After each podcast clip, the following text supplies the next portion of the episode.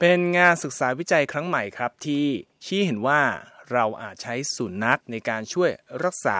ต้นส้มที่เป็นโรคได้โดยนักวิทยาศาสตร์กลุ่มหนึ่งได้ฝึกสุนัขให้ใช้ความสามารถในการดมกลิ่นของพวกมันเพื่อตรวจหาโรคพืชที่เรียกว่า citrus greening ซึ่งส่งผลต่อต้นส้ม มะนาวและส้มโอ ในรัฐฟลอริดา แคลิฟอร์เนีย และเท็กซัสครับ โดยสุนัขสามารถตรวจพบโรคนี้ได้เป็นเวลาหลายสัปดาห์ไปจนถึงหลายปี ก่อนที่อาการของโรคจะปรากฏบนใบและรากของต้นจริง ๆ ผลการศึกษานี้ถูกตีพิมพ์อยู่ในวารสาร The Proceedings of the National Academy of Sciences โดยรายงานดังกล่าวระบุว่าการใช้สุนัขดมกลิ่นเพื่อตรวจหาต้นส้มที่เป็นโรคนั้นเร็วกว่า ประหยัดกว่าและแม่นยำกว่าการให้คนเก็บใบไม้นับร้อยใบ เพื่อนำไปตรวจวิเคราะห์ในห้องแลบครับ ทิโมธีก็อดวอล นักวิจัยแห่งกระทรวงเกษตรสหรัฐ ซึ่งเป็นผู้ร่วมเขียนรายงานศึกษานี้บอกกับสำนักข่าว Associated Press ว่าเทคโนโลยีที่มีอายุหลายพันปี ก็คือ จมูกของสุนัขนั่นเอง ซึ่งสุนัขจะได้รับการฝึกฝนให้สามารถ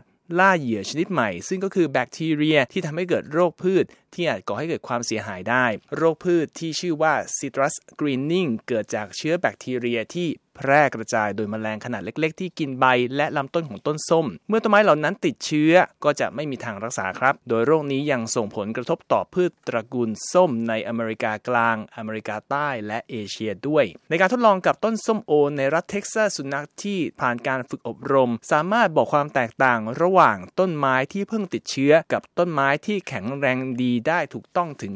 95%ครับ มาเทโอกาเบลอตโต นักวิจัยเรื่องพืชที่มหาวิทยาลัยแคลิฟอร์เนีย วิทยาเขตเบิร์กลีย์กล่าวว่าการศึกษาวิจัยครั้งใหม่แสดงให้เห็นว่าสุนัขสามารถตรวจพบการติดเชื้อได้ดีกว่าวิธีการที่ใช้กันในปัจจุบันอยู่ด้วย ส่วนคุณก็อดวอลกล่าวว่า ยิ่งสามารถตรวจพบโรคได้เร็วเท่าไหร่ โอกาสที่จะหยุดการแพร่ระบาดด้วยการเอาต้นไม้ที่ติดเชื้อนั้นออกไป